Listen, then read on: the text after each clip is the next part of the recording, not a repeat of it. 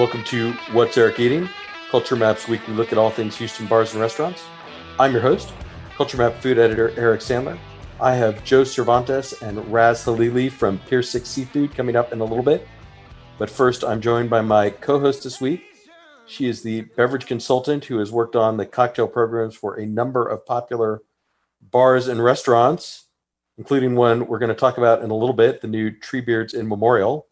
Linda Salinas, welcome back to the show. How are you? I'm well. Thank you so much for having me. Let us dive right into the news of the week. Topic number one.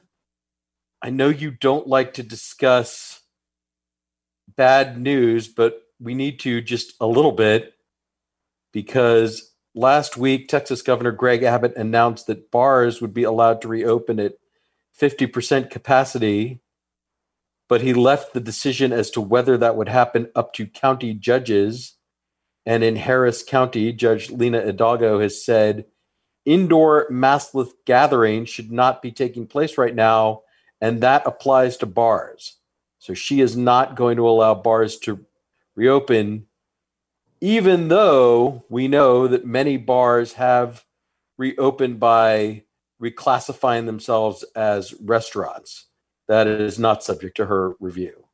So let me ask you, what do you think about sort of the current state of where bars are at? I mean, is this uh I mean, what are you I, hearing? I mean, didn't I tell you the last time we talked that I didn't want to talk about bad news and this is the first thing you start with?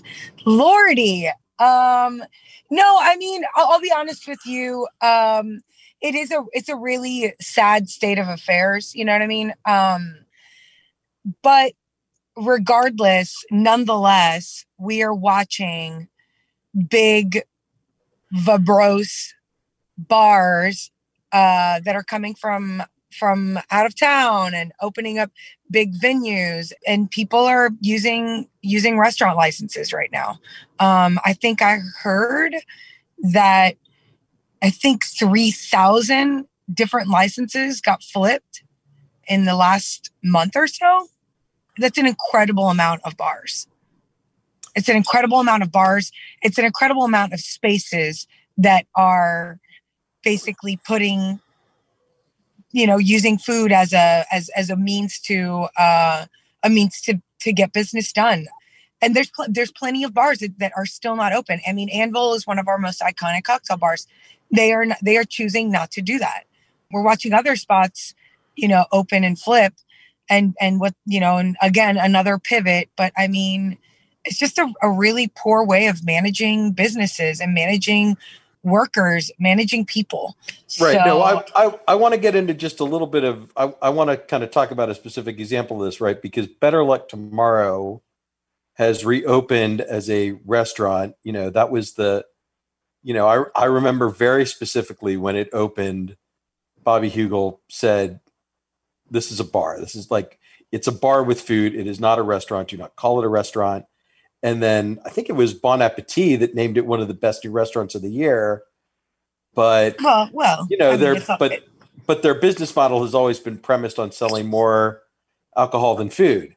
Now they yeah. have to be 50 50. And we're seeing kind of the the changes that, right, that the drinks are a little bit cheaper. They're serving lunch now in addition to dinner. They expanded the food menu a little bit. These are the steps that they're taking to alter their business model to stay at 50 50. Yeah. And they're trying to keep their people busy, you know? And I really, I mean, I really like to su- support people like that. You know, there's plenty of people that are like, never mind, I'm not doing it. I mean, it's a lot of work. It's a lot of work to have to pivot like that. But we're watching, you know, we're watching Julep do the same thing. We're watching, uh, we're watching other other iconic cocktail places that are just having to figure it out because the governor isn't going to help these businesses out. So I don't know. I mean, I've also seen I've also seen places that are you know before you even order a drink uh, order a drink. Hey, you need to order food. We have to put food on on your ticket if you want to have a drink here, you know? And so people are having to kind of take take chips and, you know, take whatever whatever food that is, you know, is it making us safer? Um, I don't know. Is it making people stay in compliance of what the of what these licenses are? I don't know. Do I care? I don't know. I'm exhausted. And I'm sure it's more exhausting than anything for Bobby and everybody else trying to figure out how they're going to make it work. So, just to be clear, the way that food makes things safer is if you're eating food, maybe you stay a little more sober. So, you're likely to be more mindful of social distancing or wearing a mask when you're seated at your table and i think that's the explanation for food versus drinks. I don't think i don't think it's that. I think it's i don't think it has anything to do with sobriety you know or keeping you sober. I think it has everything to do in the style of service. Because when you order food you have to sit in one place and they have to find you know what i mean? Like i think that just giving you a bag of chips and letting you sit wherever you want and not knowing who you're going to you know what i mean? Like i think it's managing and controlling service. I think that that's the difference in in the safety. I know that personally I have been to places where I've walked in and I'm like this is just a regular old bar. You can go and talk to almost anyone and there's somewhat social distancing but like you still have to kind of crowd or go to the bar top ultimately. You know what I mean? So if you do have a restaurant license, you you're more likely to have a server come to your table and make sure that you're not cross contaminating a lot of area and space. So I think that that's really kind of like the biggest difference because just throwing a bag of chips to a bunch of drunks doesn't really make you any any safer, you know? I agree with you that throwing a bag of chips to a bunch of drunks isn't going to make them safer right. The, the important thing in the restaurant style service is keeping people seated in one place so they're not walking around and mingling and, and all of that. You know i think what we need to think about is why maybe that lina hidalgo won't allow bars that don't serve food to operate in the same under the same guidelines that restaurants are doing instead of this this kind of fiction that we have right now where bars are basically operating as they always have but they're quote unquote restaurants. Oh yeah absolutely. I mean it's just it's mind-boggling that we still don't have any guidelines to safely and properly you know let businesses manage their um their space. But what do i know? I'm just a cocktail maker you know? What do i know Let us move on to topic number two. On a happier note, the new Treebeards has opened in Memorial. This is in the new office complex on I 10, just east of Bunker Hill. Linda, you created the cocktail menu for Treebeards. It's, this is the first time that Treebeards has served. Uh, well, this is the first for Treebeards in a lot of ways. It's the first Treebeards that's not located in downtown. It's the first one that's open seven days a week and it's the first one that serves dinner. So, in addition to all of those things, it also has cocktails. Linda, you created that cocktail menu. So, tell us a little bit about the new Treebeards in Memorial. Uh, yeah, I mean, it was really funny. Uh, last year, I got I got this call, and when they asked me for us for for me to make, make cocktails for them, and I was like, Treebeards downtown. I'm like, I don't I don't understand. And so little by little, as they started putting together the building and kind of like, you know, watching the renderings and everything, they actually are a couple of blocks away from Memorial. Uh, I think it's a it's a high school, and it's kind of like nestled right in in the Memorial like little thicket of it. And honestly, um, I just went really classics. I did like a play on a on a spritz. I did uh, an apple spiced old fashioned. I did a, obviously a margarita. I mean, nothing really, I, honestly, nothing complicated. Flavors that everyone already knows and wants and likes. I wanted it to be really easy for people to like order, make, and like just be simple, you know? And I think them moving out there is a nice, fresh, new building and setup for them. uh, it's funny, like people were coming in as we were putting in glassware or like, you know, setting up tables like the first couple of days. And like the neighborhood was already trying to stop in, like, hey, is this a new place for us to hang out? Or, oh, you guys are going to have a cocktail? I can have a cocktail here. Oh, is there going to be wine here? Oh, I've never had a drink from them. So I think it's, I think it's, it's going to do well. Like, honestly, it's going to be a set it and forget it. I'm really excited to see what what's going to go on over there. Um, that whole neighborhood is getting new restaurants and new bars all the time, and so I think it'll be a nice uh, a nice set in the uh, in the rotation. You know, I agree with all of that, and I, I say that as someone who used to work downtown, both when Culture Map was downtown and in a prior life with a different career. Treebeards is is a really uh, it's it's a really delicious place to eat lunch and it's very affordable but it only exists if you're a downtown office worker essentially or where you happen to live downtown. And so i i'm impressed that they're expanding their footprint to other parts of the city and adding dinner service and being open on the weekends because it's going to open them up to many many people who otherwise never would have been able to try it. And i you know i haven't spoken to them directly about this but I, I'm hoping that this is the first of at least a few new Treebeards scattered around the city that will be open for dinner and have cocktails and, and all that.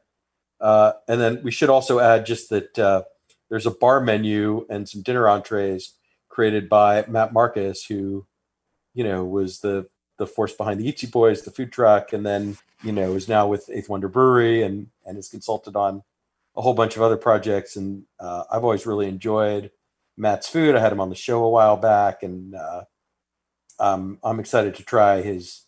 He's got a crab dip. He's got uh, marinated crab claws. He's got deviled eggs. He's got a whole bunch of little little snacky things that, that should be really fun.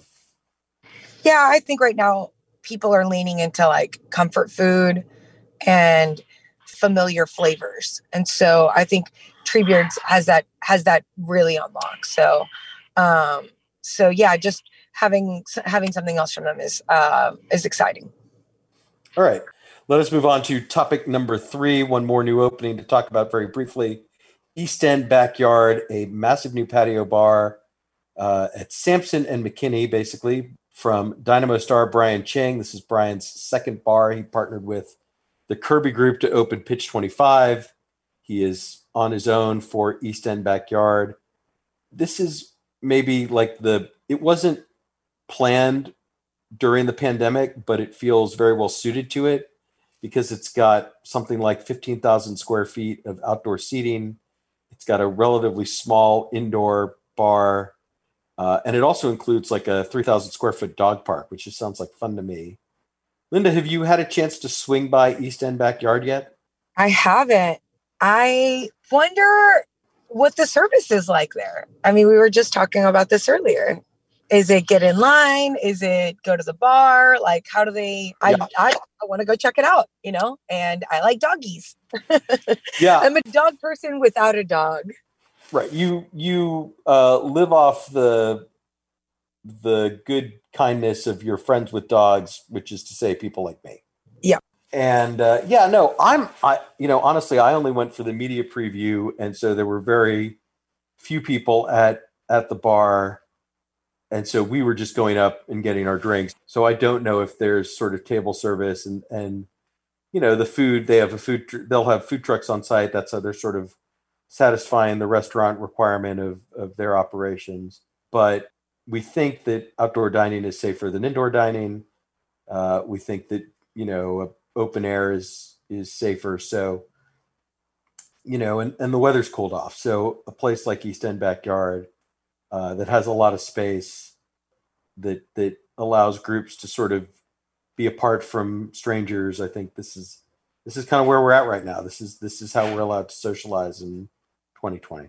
Yeah, I mean, there's a lot of little, uh, a lot of really cute little spots that are opening up, and I think that that neighborhood would do well in having a new outdoor open space because I know that the night shift guys and how to survive uh, Voodoo Queen, and a couple of other spots have all kind of like popped up quietly in, in you know and I think that it'll be a great value to that you know to that community. I know that they've got that awesome Thai place. Is it Street Thai? It's it's called Street to Kitchen, and that's on Harrisburg. It's a little bit farther east from where East End Backyard is, but well, actually, I don't want to. I don't want to say that you can definitely bring outside food into East End Backyard. Yeah. But that would be a really satisfying oh way to use East End Backyard. Would be to go pick up a bunch of fried chicken at Street to Kitchen and yeah. pair it with the beers. Uh, the beers or the cocktails at East End Backyard. Actually, that would be a really or, nice or, or having or having a pop up there. Oh, I love those guys. That would be amazing. But what do yeah. I know, right? right. All right. So uh, I'm going to say that does it for the news of the week. We'll be right back with our restaurants of the week. Stick around.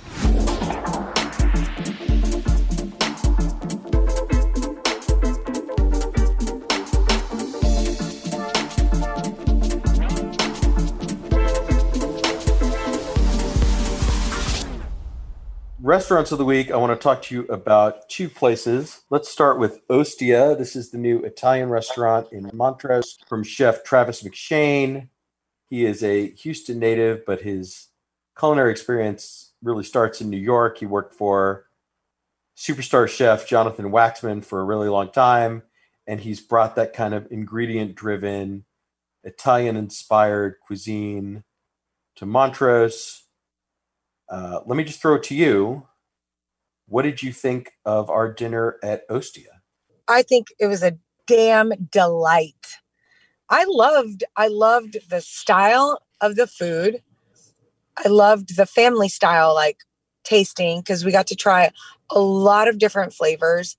I can't wait to go back and do like do that family style tasting with two or three other people and the building is gorgeous.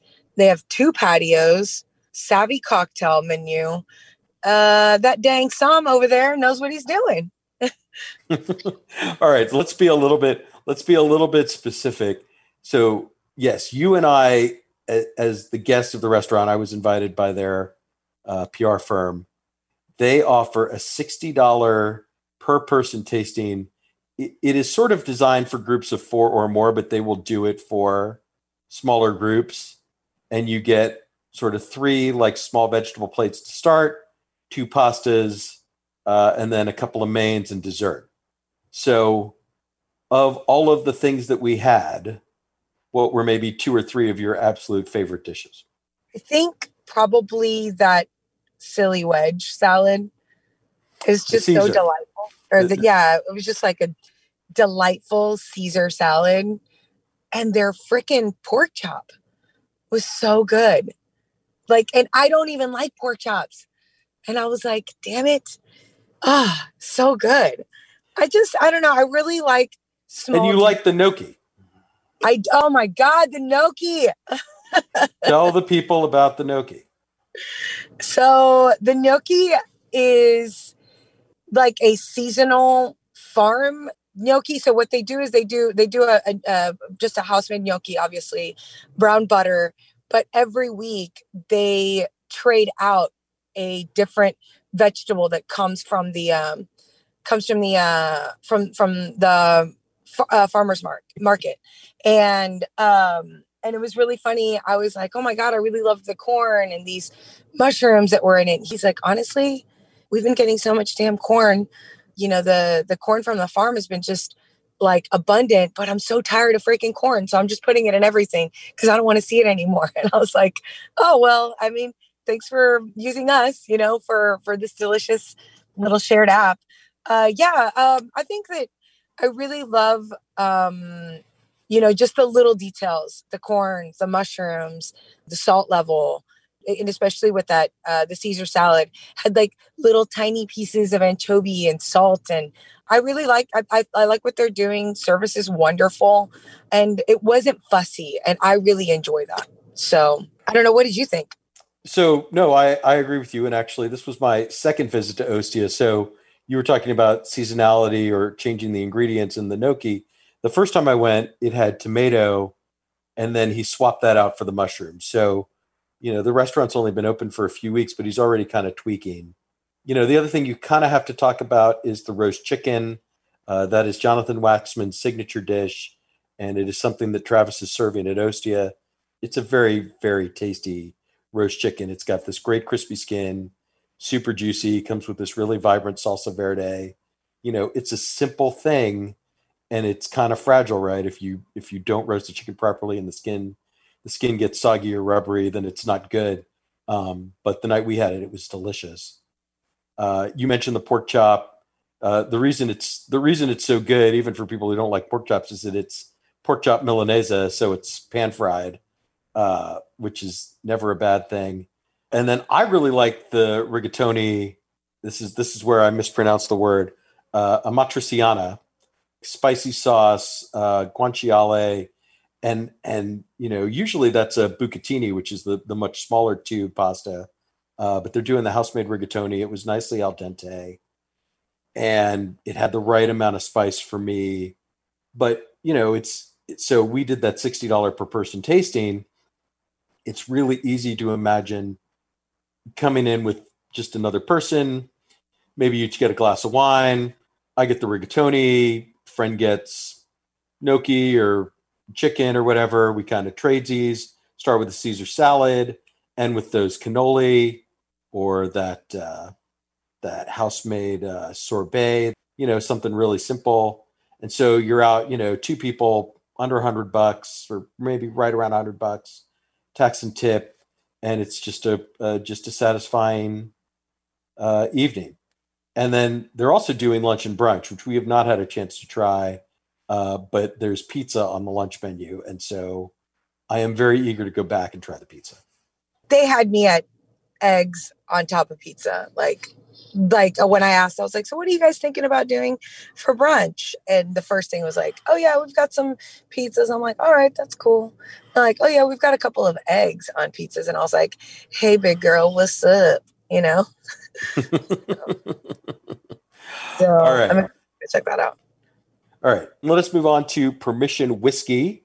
This is a new bar, but of course, it has to be a. It's also a quote unquote restaurant. It's opened by Peter Nolan, who was the general manager at Federal Grill for a long time. He's also he's worked around a little bit. He was at Doris Metropolitan while he was getting Permission open. It is located on White Oak Drive in the Heights in what used to be the convenience store next to Pho Bin. I, I will say this is a, a really beautiful whiskey bar that has like 350 different bottles on the back bar uh, and plenty of room to expand. All of the kind of stuff that the guys in the the Houston Bourbon Society Facebook group love, love to line up for, you know, Weller Full Proof, uh, Weller uh, Weller Single Barrel, Blanton's, E. E. H. Taylor.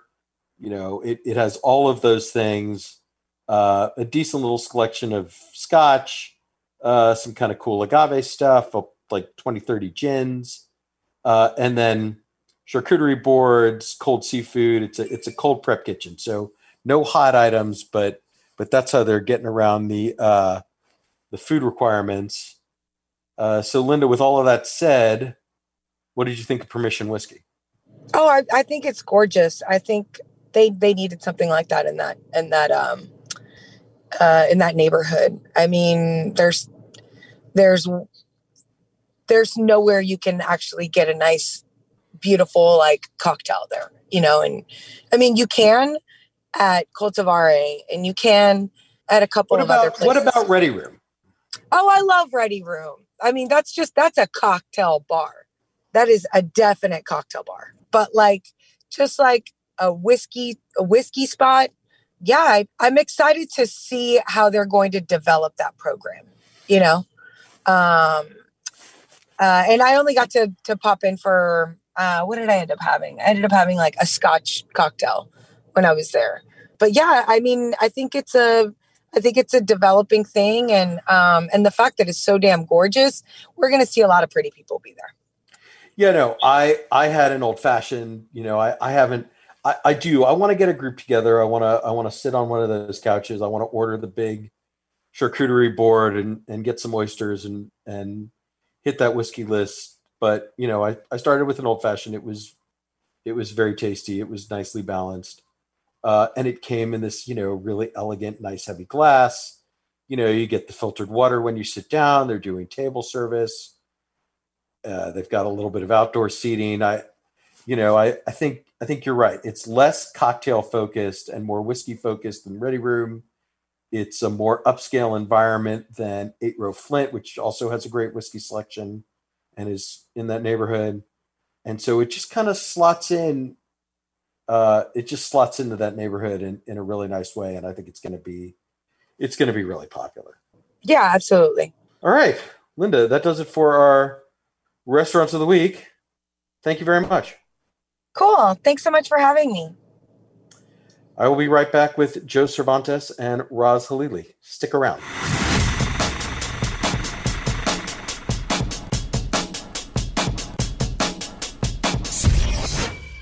Today's podcast is brought to you by Ranch Rider Spirits. Forget hard seltzers. There is a new canned cocktail available in the Houston market. Trust me when I say you are going to want to try these. Ranch Rider Spirits is an Austin based, real canned cocktail made with premium spirits, sparkling water, fresh squeezed citrus, and not a drop of added sugar. Plus, they're gluten free and have 6% alcohol by volume. The three flavors include ranch water, tequila paloma, and the Chilton. Whether you're out on an adventure, relaxing by the pool, or just looking for something better for you than a seltzer, Ranch Rider Spirits is the can to grab. Available at local liquor stores, including all Spec's, Twin Liquor locations, and select Total Wine, Liquor Depot, Goody Goody Liquor, Pinkies, and Cactus Liquor locations. For a full retail list, visit ranchriderspirits.com. I am joined this week by two of the men behind Pier 6 Seafood, a new restaurant coming soon to San Leon. They're going to tell us how soon. Gentlemen, let me introduce you separately so people can hear your voices. Chef Joe Cervantez, welcome to the show. How are you? Good. How are you, Eric? Glad to be on the show. Doing all right? Yeah, man, I'm doing good. Good. Raz Halili, the proprietor, welcome to the show. Oh, thanks. It's uh, good to be with you. Thanks for doing this.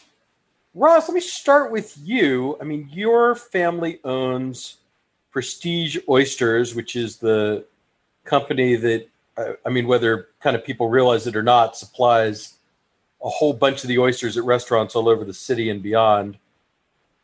What made you want to branch out and add restaurants to what you're already doing?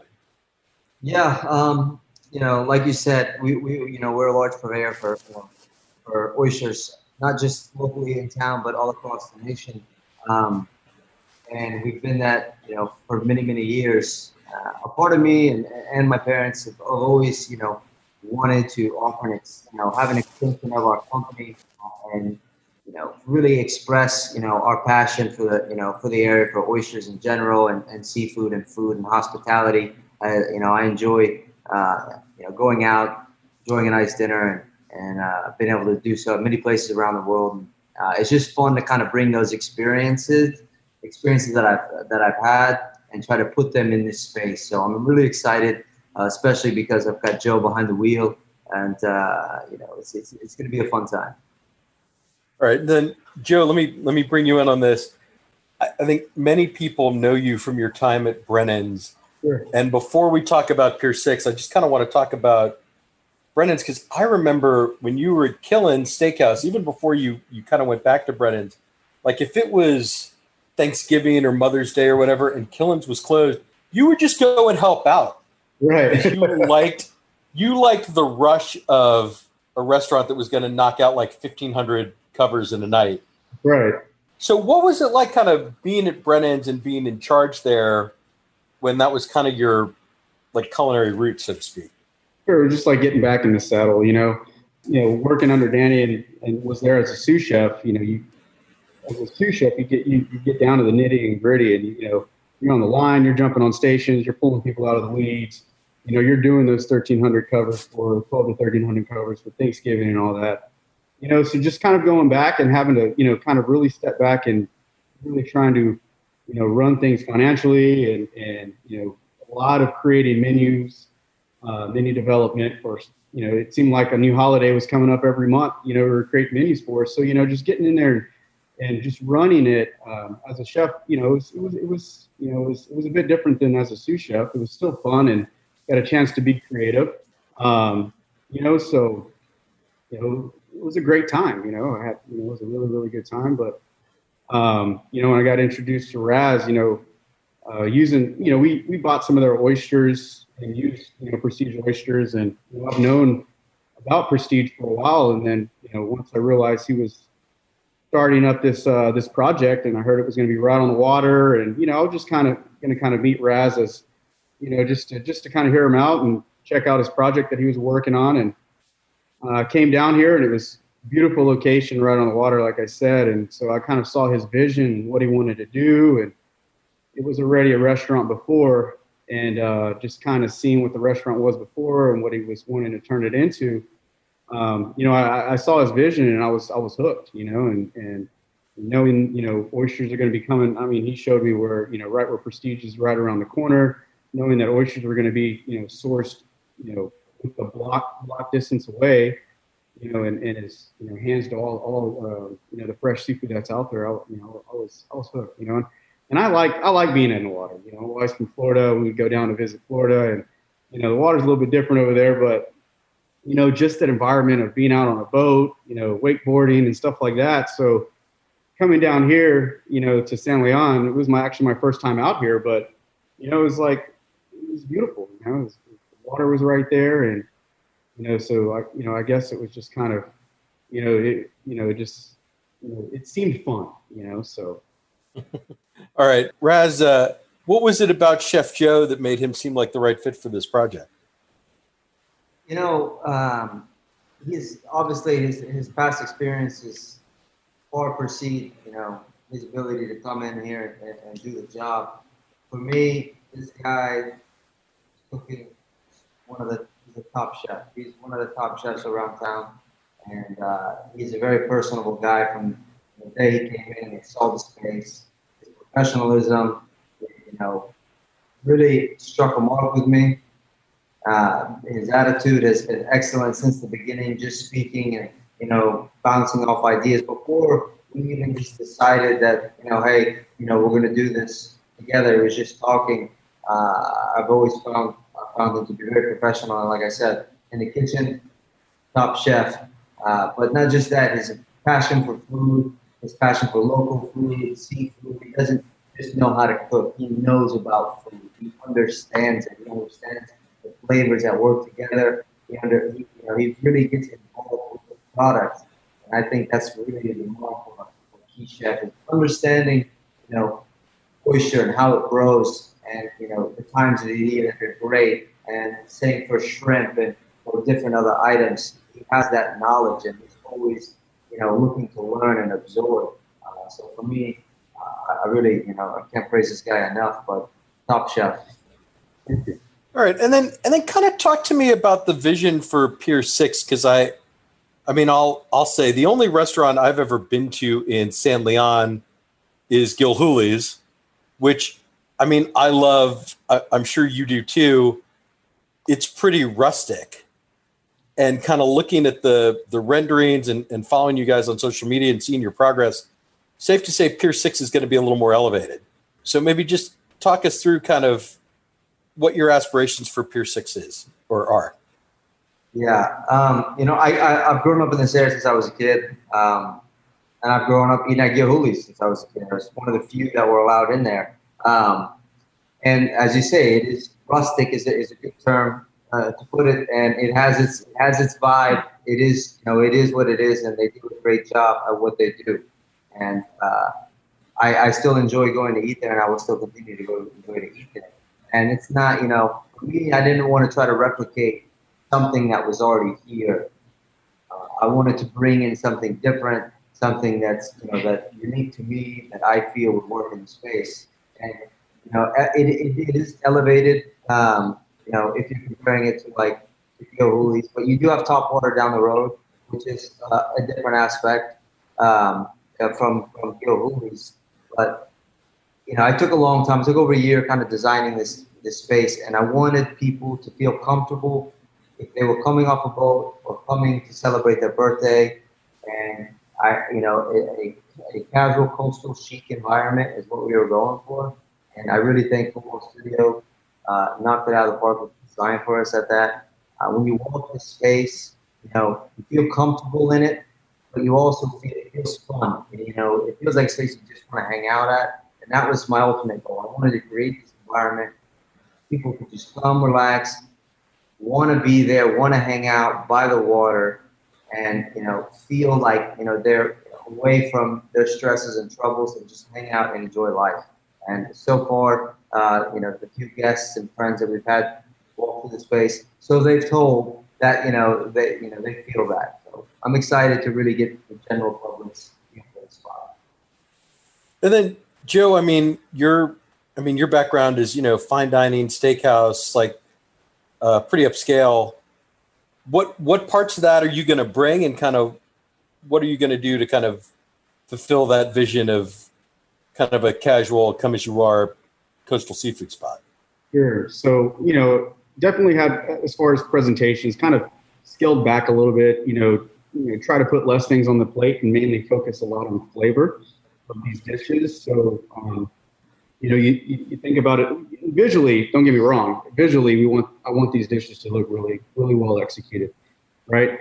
But you know, as far as picking out the china and plateware, you know, we had to go a totally different route and try to keep, you know keep things a little bit more casual, rustic, but trying to let the food really speak for itself. Um, you know, as opposed to putting all these many different garnishes and components to create one dish. You know, we just scaled that back just a little bit. Um, you know, and so I kind of, you know, we made dishes that, you know, that I want to eat and that if I come and sat down at this table and look at this menu, you know, I want to make, you know, I want it to be a good balanced menu that, you know, really kind of delivers. So, um, you know, so, so yeah, I scaled back a little bit on, you know, you know, a lot of the white plates and, um, you know, kind of just went a little bit more, you know, boards, jars, you know, certain things like that. So I, I think the menu is going to be fun, you know, especially in opening, you know there'll be some fun things, and I and I, and I know that there's been some little uh, tweaks or some um, you know things out there on my Instagram that kind of you know we're putting just some you know a little bit of some of the dishes that we've been working on out there. So things look a little bit different, but still, um, you know, I want it, I want us to separate from the other restaurants around here. We want to be like you know nothing that's around down here.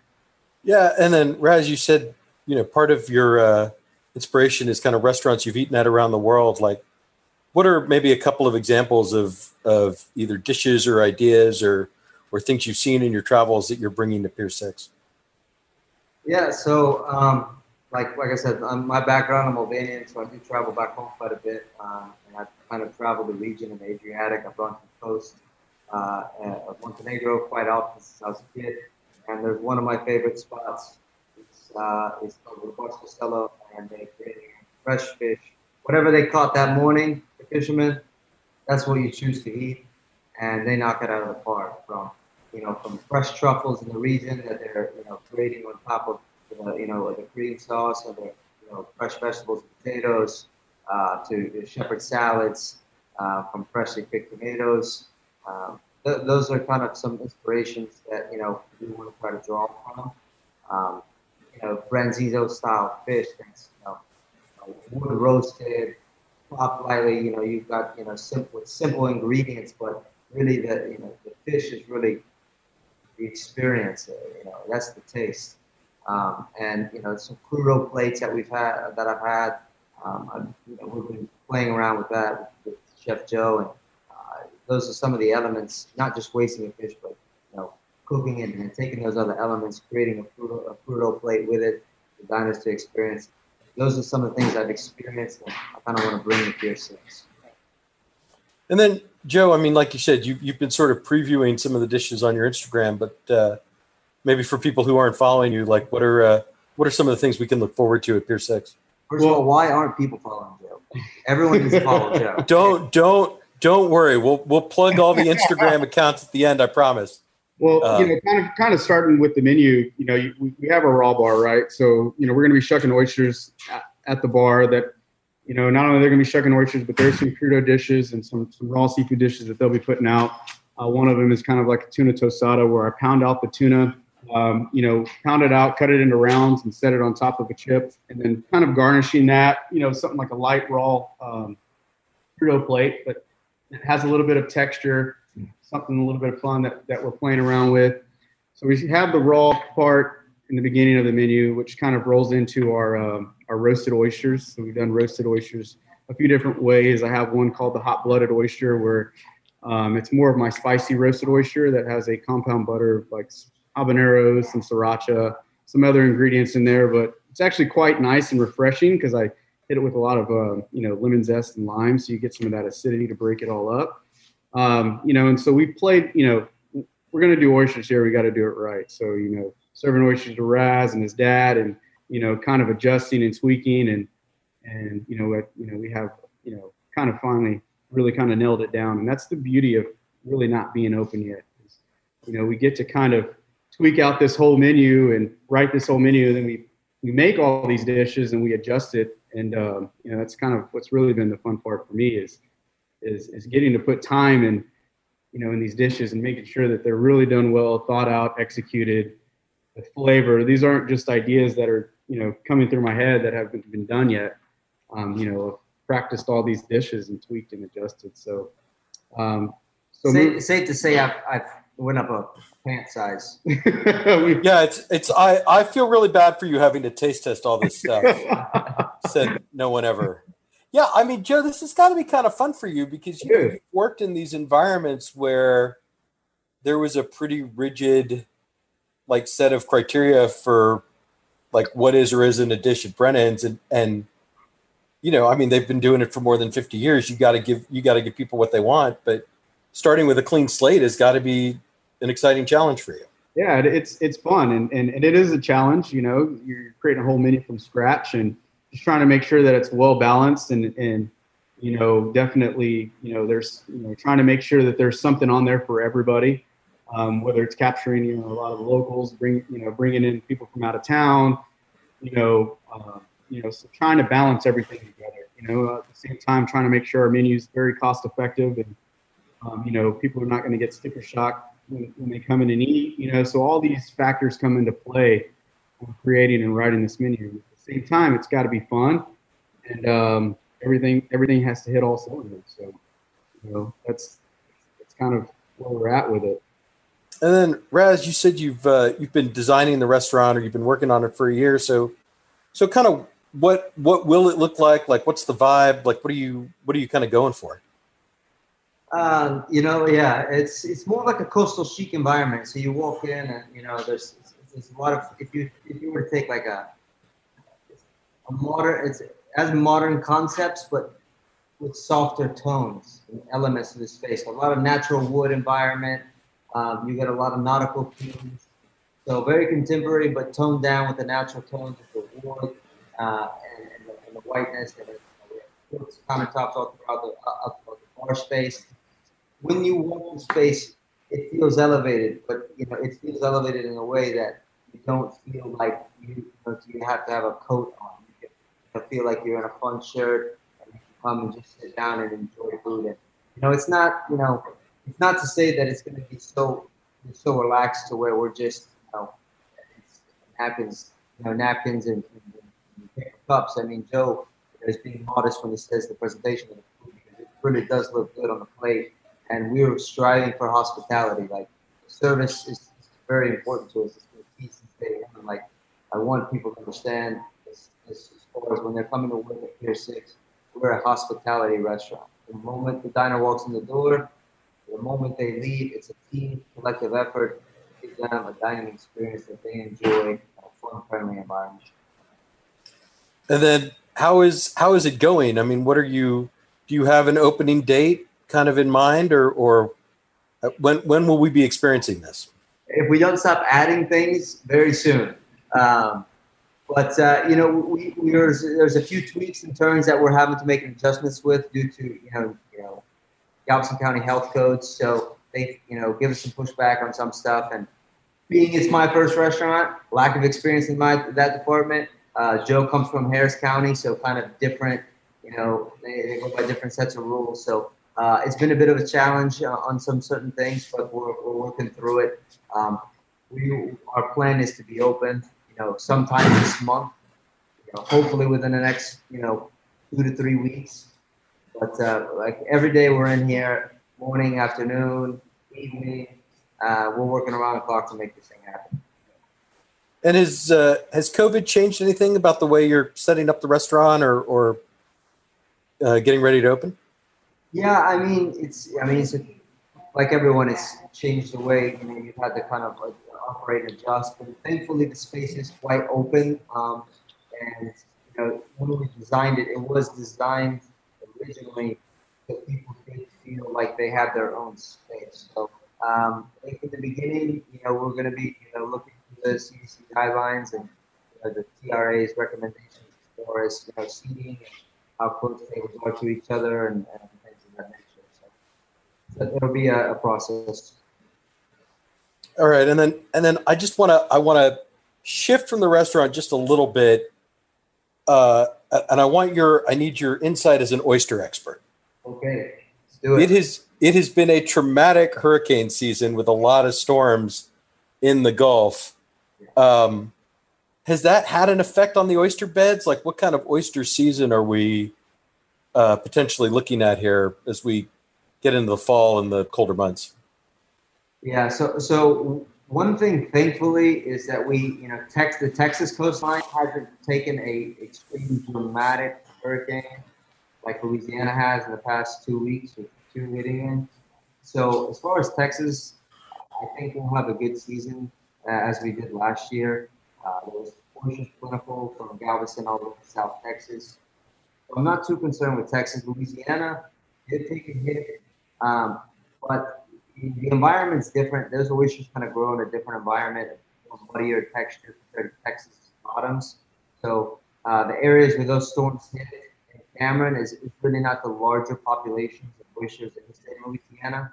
Um, so I, I think uh, I'm confident it'll be you know a, a, good season for oysters in Texas. Louisiana has, has you know, it's been struggling on the state side. They've seen a uh, in oysters since the BP oil spill due to due to that, and also freshwater diversions that they have. So it's really most of the private sex, sector in Louisiana that produces oysters now uh, in that state. And for the most part, Texas Texas is the major producer in the Gulf Coast of oysters. And, uh, one of the largest, if not the largest, in the, in the country. Yeah, I I was recently sort of bemoaning. I, I periodically get nostalgic for like twenty five cent Gulf oysters or you know six dollars for a dozen Gulf oysters. I mean, uh, would you say those days are probably pretty much gone? Uh, I you know unfortunately I would have to. Um, you know when when you think about the history um, of oysters and you know the cost of everything, the cost of, that we've had to adapt to in the industry, health reg- regulations to lower the limits on catch, and you know things that happen historically. Like if you tear up many of the county roads throughout the state, they're made of oyster shell. They got there by dredging the Galveston Bay and other area other areas. We've now learned that that's not a very smart thing to do. Uh, because our reefs have deteriorated due to those mass dredgings. It's not overfishing that happened. It's mass dredgings of ship channels and building roads centuries and centuries ago. So fast forward, it's really been on the private sector to really make the investments to really recreate that population. And the states have done that through funds, through the Deepwater Horizon funds that were allocated. They've made some investments, but we've seen that, but the costs the business are much higher. Um, but I'm hoping at Pier 6 to be able to offer diners a very, very solid happy hour so they can come in and maybe experience those 25 cent oysters during happy hour like like you're I, I, I'm, I'm, I, I mean, you know, I, I live inside the loop, so, you know, if you want me to drive to San Leon, you gotta, you gotta give me something. So, 25, let me say, 25 cent oysters are a reason to drive, uh, to drive all that way. I agree, 100. percent we're, we're gonna have fun with that, and I, I, definitely want to be able to, to to offer that to customers so they can really. People have eaten oysters, and they're expensive to eat, so I want to be able to have an happy hour where people just come and get full on oysters. um, all right, Joe. Let me. Uh, uh, we can we can wrap this up here in a minute, but let me just. Uh, lem- tell me tell me one thing about San Leon that you've learned since you started working down there that you didn't know when you uh, when you started, or or give me one funny San Leon story. Oh man, Eric. Um, I don't know if I have one yet. You know, uh, funny San Leon stories. He, he accidentally went into the local store with his shirt on. Oh yeah, So I mean, huge classic, faux pas. classic, classic mistake. From San Leon. Like, you have to take your shirt and your shoes off. Okay. It's a beautiful city, Eric. Love the locals down here. So hope they all come visit us at Pier Six. Yeah, I mean, I, you know, Raz, I'll, I'll tell you, I many years ago, Robb Walsh did a, a book signing for Sex, Death, and Oysters at your facility, and I I wasn't a writer then. I was just a guy who liked oysters, and I I drove down there and and got to meet Robb for the first time, and um, it's an impressive place. I mean, I just remember there was like a conveyor belt with oysters. Guys would like shuck them, and then the the oyster would go, you know, the oyster would go in a jug, and the shell would go down the line to be disposed of or whatever, you know, and that's how people get the the raw ingredients for you know fried oysters and, and dishes like that. And um, so I'm excited about this because I, I I just feel like you guys are really invested in the in the product and the and the ingredients and and the coast and um I'm really looking forward to kind of what you guys have come up with.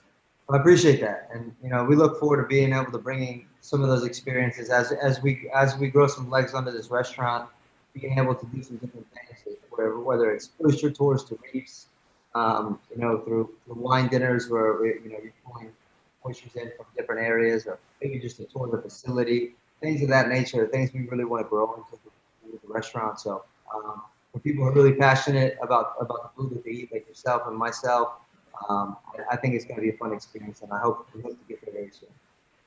All right. Well, before I let you go, we have to play the lightning round. Five easy questions, five short answers. Just say the first thing that comes to mind. Raz, let me start with you. What is your favorite cookbook? Um, Sex, Death, and Oysters. It's a good answer. Joe, how about you? Um, I like the Le Bernardin cookbook uh, um, on the line. You know, just wa- looking at the whole timeline on when the fish, the product walks all the way. Um, you know, from from their cook schedule to everything, their whole timeline. That's I kind of find that fascinating. And they have some good recipes in there as well. So, All right, Joe, what is the first band you ever saw in concert? oh man, I'm not good at this stuff. Um, Spice Girls. All I think it would have to be Buzzfest. It's a bunch of bands. Buzzfest. right. Raz, how about you? Uh, it was my brother's band when I was a kid, so definitely that was the first band I've seen. All right, your first like famous band. Famous band. Um, honestly, it might have been Buzzfest when I was in high school because I think that's the first concert like Yeah. my mom let me go to when I got my driver's license. That's a that's a very Houston answer. All right. Uh, Raz, who is your favorite Houston sports figure, past or present? Past or present, I would say you know Hakeem the Dream. Got to go with it. You know, brings home Right. the, brings home the gold. Joe, how about you? Uh, I'd say JJ Watt. And then Joe, what is your fast food guilty pleasure? It has to come from a restaurant with a drive-through. Uh, Whataburger. Raz? Uh, Chick Fil A, you know, all day. All right, and then here's the last question. When you go to a pizzeria for the first time, what are your go-to toppings? Me, I'm a straight cheese guy all day. I mean, no such thing as bad pizza. So For me, it'd be pepperoni. All right, now now's your chance. Give us the website, give us Instagram, all all of the things so that people can stay in touch with what you're doing. All right. So the handles we got pier6seafood.com. Instagram is pier6 seafood and oyster house. Facebook, I think you just Google Pier 6 Seafood and Oyster House as well. It'll come up. I don't know Joe's Instagram handle. I it's uh, Joe.Cervantez. Um, is my handle. think mine's All right, at I'll- underscore Halili uh, at Instagram. All right, and I will link to all of those things in the Culture Map article that accompanies this podcast. You're the man. Gentlemen, thank you so much for doing this. Thank you, Eric. Good talking to you, buddy. You can follow me on Instagram at Eric Sandler. Keep it locked on culturemap.com for all the latest Houston bar and restaurant news. Thanks so much for listening. I'll be back next week.